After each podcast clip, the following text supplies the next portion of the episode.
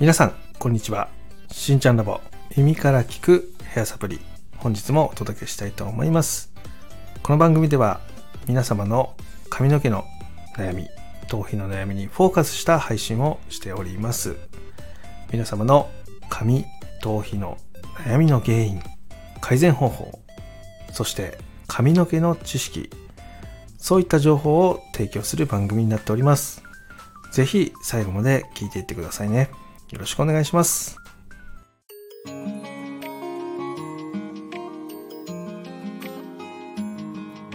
しんちゃんラボ。耳から聞くヘアサプリ。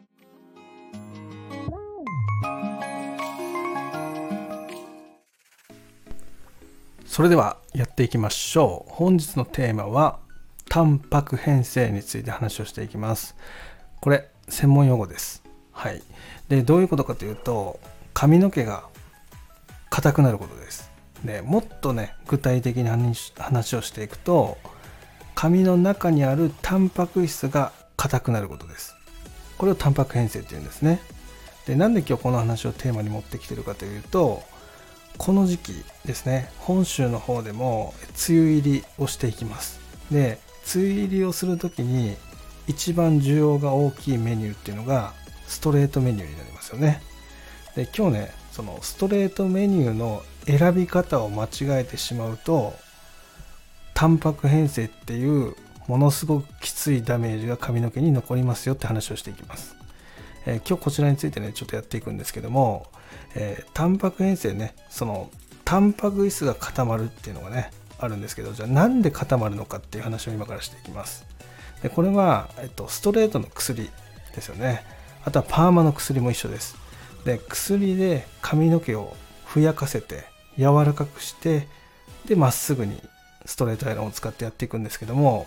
このストレートアイロンの処理っていうのが何度で行われてるかっていうので髪の毛のタンパク質っていうのがタンパク変性を強烈に起こすか起こさないかっていうところの瀬戸際というかもうギリギリのところっていうのの処理をしていくような形になるんですけどここがものすごく高温でやればやるほどタンパク変性っていうのが加速されます。で加速されれば加速されるほど髪内部にあるタンパク質っていうのは変性要は硬くなってねぺちゃんこになっていきます。で仕上がりはねめちゃめちゃストレートになるんですけどこれは一時の幸せです。1ヶ月2ヶ月すればものすごくダメージに変わってくるので、えそういった意味でねその強烈なタンパク変性を起こすような宿毛矯正とかっていう施術をこの時期にやってしまうと夏に髪の毛が壊れます。ね枝毛が出たり切れ毛が出たり抜け毛が増えてしまったりとかね。そういうことが起こりうります。ねなので、えここで大切なことっていうのは自分の髪質に合ったストレートメニューを選んでいくことです。これは美容師さんに相談することよりもまず自分でネットで検索してください。要は宿毛矯正じゃないストレートと宿毛矯正のストレートの差って何って検索すれば出てきます。でそこで見てもらって自分の髪質が宿毛矯正をやった場合どうなるか。とかね。自分の髪の毛で普通のストレートをやった場合どうなるか。これがねネットの記事で見れます。で見た上でどのストレートメニューをやっていくかっていうのを選択してください。でできれば宿毛矯正っていう選択はやめた方がいいです。意外に普通のストレートでも癖ってちゃんと伸びるんですよね。でちゃんと伸びれば髪の毛がまっすぐになるので皆様が思う癖のうねり広がり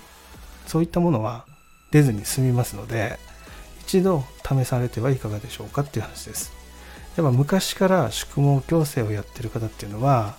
やっぱ宿毛矯正じゃないと伸びないと思ってる方が多いんですよね。今は薬も技術も進化しているので普通のストレートメニューでも全然綺麗に伸ばすことができたりします、まなのでそこは、えネットで調べた後にえ美容室、ね、関連の美容室を探したりとかね。あとはいつも行ってるねお店に相談してみたりとか、まあ、そういうふうな相談を経てですね宿毛矯正じゃないストレートを選択していくことを僕はお勧めします。でこれ本当ねあの私たちのお店っていうのは宿毛矯正自体ないんですけど他店でやってきて、えー、うちでねそのストレートをしたいって言ってくるんだけど宿毛矯正をした場所ってもう形が変えれないんですね。なのでストレートをしに来たとしても根元しかできないんですよ。なので中間から毛先伸びてしまってる中間から毛先の宿毛矯正をした部分っていうのは正直何も変わらないですね。ストレート施術をしたとしても。なので薬がつく分痛みが増えるだけなのでなかなか改善ができないっていうのが現状です。でそうならないためにもですねしっかり調べて美容室でストレートメニューを行っていくことをお勧めします。で今日はこについてのね質問っていうのがね、えー、過去にねなやこさんから来てたのでそこについてこの後紹介していきます。それでは行ってみましょう。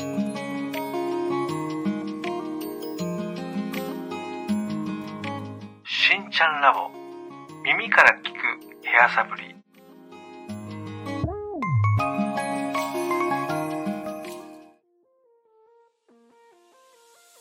それでは本日のなやこさんからの DM レターはこちらになります。しんちゃんこんにちは。しんちゃんに聞きたいことがあって質問しました。私は3ヶ月に1回宿毛矯正をしています。で宿毛矯正をしている理由としては癖毛があるからです。で癖がもともと強くてものすごく困っていて今は3ヶ月に一度ストレートの宿毛矯正をしております。できればこのストレートの感覚伸ばしたいんです。なぜかというと宿毛矯正をした後にいつも髪の毛が抜けます。そこがすごく怖くてこのままいったら剥げるのではないかと心配になっております。こんな癖の強い私ですが何か解決策とか改善点とかあれば教えてほしいです。というねえー、連絡がね来ました。はい、えー、これねあの抜け毛って本人はおっしゃってたんですけど僕ヒアリングしてたんですよね。で髪の今の長さとその切れてる髪の長さっていうのを実際ねあのどれぐらいなのかっていうのを教えてもらったんですよね。あとはその切れた部分いや抜けた部分の、えー、切れなんか先っぽが毛根になってるのかそれともただ切れてるだけなのかっていうのをちゃんと見てもらったんですよね。そしたら切れてたんですよ。要は根元3センチっていうのは新しい癖が出ててでその3センチから下っていうのは前に宿毛矯正をかけたところ。でその下のさらに、え、3ヶ月分の髪の毛から下っていうのはその前にまた宿毛矯正をしたところなんですよね。なので宿毛矯正をしたところっていうのはどんどんどんどんこう重なっていきます。で薬っていうのは、えー、基本的に新しい癖の部分だけつけることってできないんですよ。必ず伸びます。前回ストレートしたところまで。なのでオーバーラップって言い方するんですけどそれをして、えー、ふやかせた後にストレートアイロン処理をしていくことでその馴染ませることができるんですよね。でその馴染ませる時に結構ねプレスするんですよね。こう本当になんか摩擦も加えながら思いっきり引っ張ったりするんですけどその摩擦でおそらくストレートをしてるところとしてないところの境目っていうのにものすごいダメージが出てるんですね。なのでそこがブチブチ切れてるんじゃないかっていう話をさせてもらったんですよね。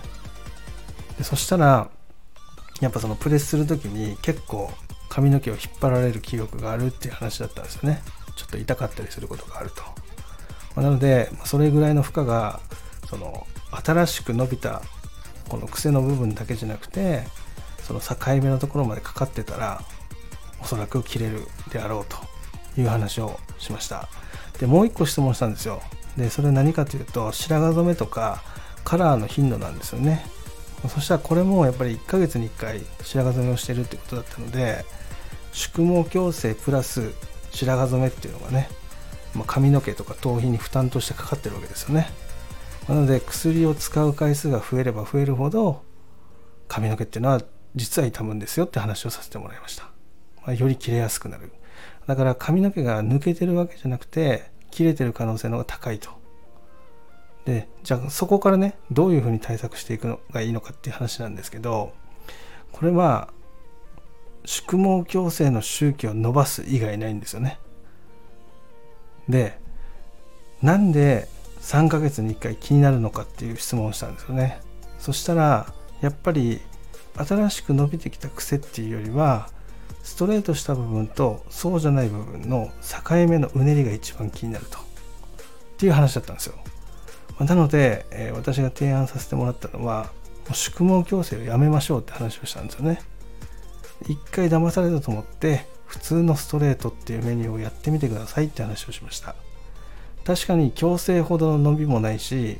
え最初やった時っていうのは宿毛矯正したところと新しくストレートをしたところの差っていうのが若干出ますとだけどこれはあのもう致し方ないことというか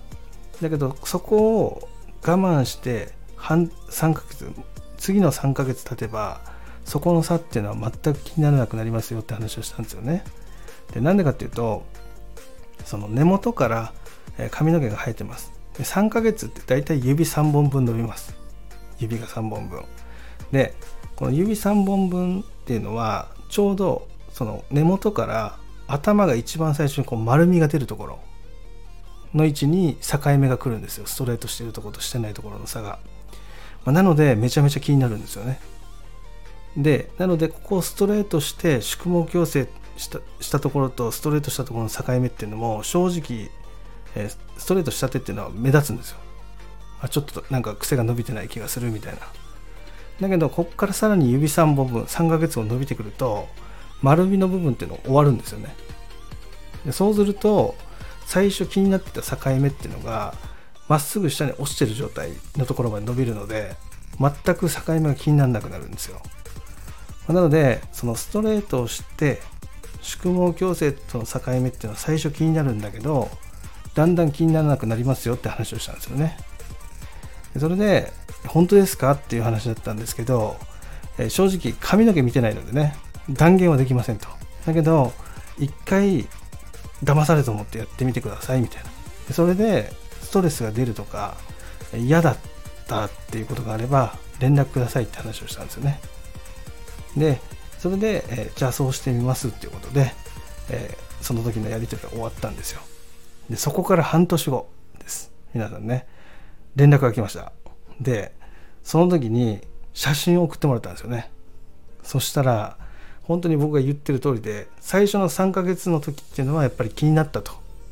で写真が送られてきたのはそのその3ヶ月後の写真なんですけど、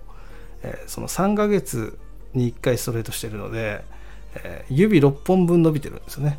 その時の後ろから見たその方の写真を送ってきてくれたんですけど綺麗に境目が馴染んでたんですよね。でそれで、えー、しんちゃんの言う通りでしたっていうコメントが届いたっていうお話です。だ今回その梅雨の時期に入るので、えー、皆様の中でもストレートをされる方っていうのが増えると思います、まあ、なので同じ過ちが起きないようにですね念をして言いたい。ね、宿毛矯正をやると大変なことになりますよっていう話です。だからしっかりネットで調べて、まずね、宿毛矯正とその普通のストレートの差みたいなものを検索すれば、そこは情報として見れるので、そこを見た上で自分の髪質でやった場合どっちがいいのかっていうのを判断して、通ってる美容室に相談するのか、それともそれを専門にやってる美容室に相談するのか、それをね、皆さんのことところでね一回考えてから予約してみてはいかがでしょうかっていう話です。それでは今日はねこの辺で失礼したいと思います。今日も最後まで聞いていただきありがとうございました。ではまた来週の水曜日に。バイバイ。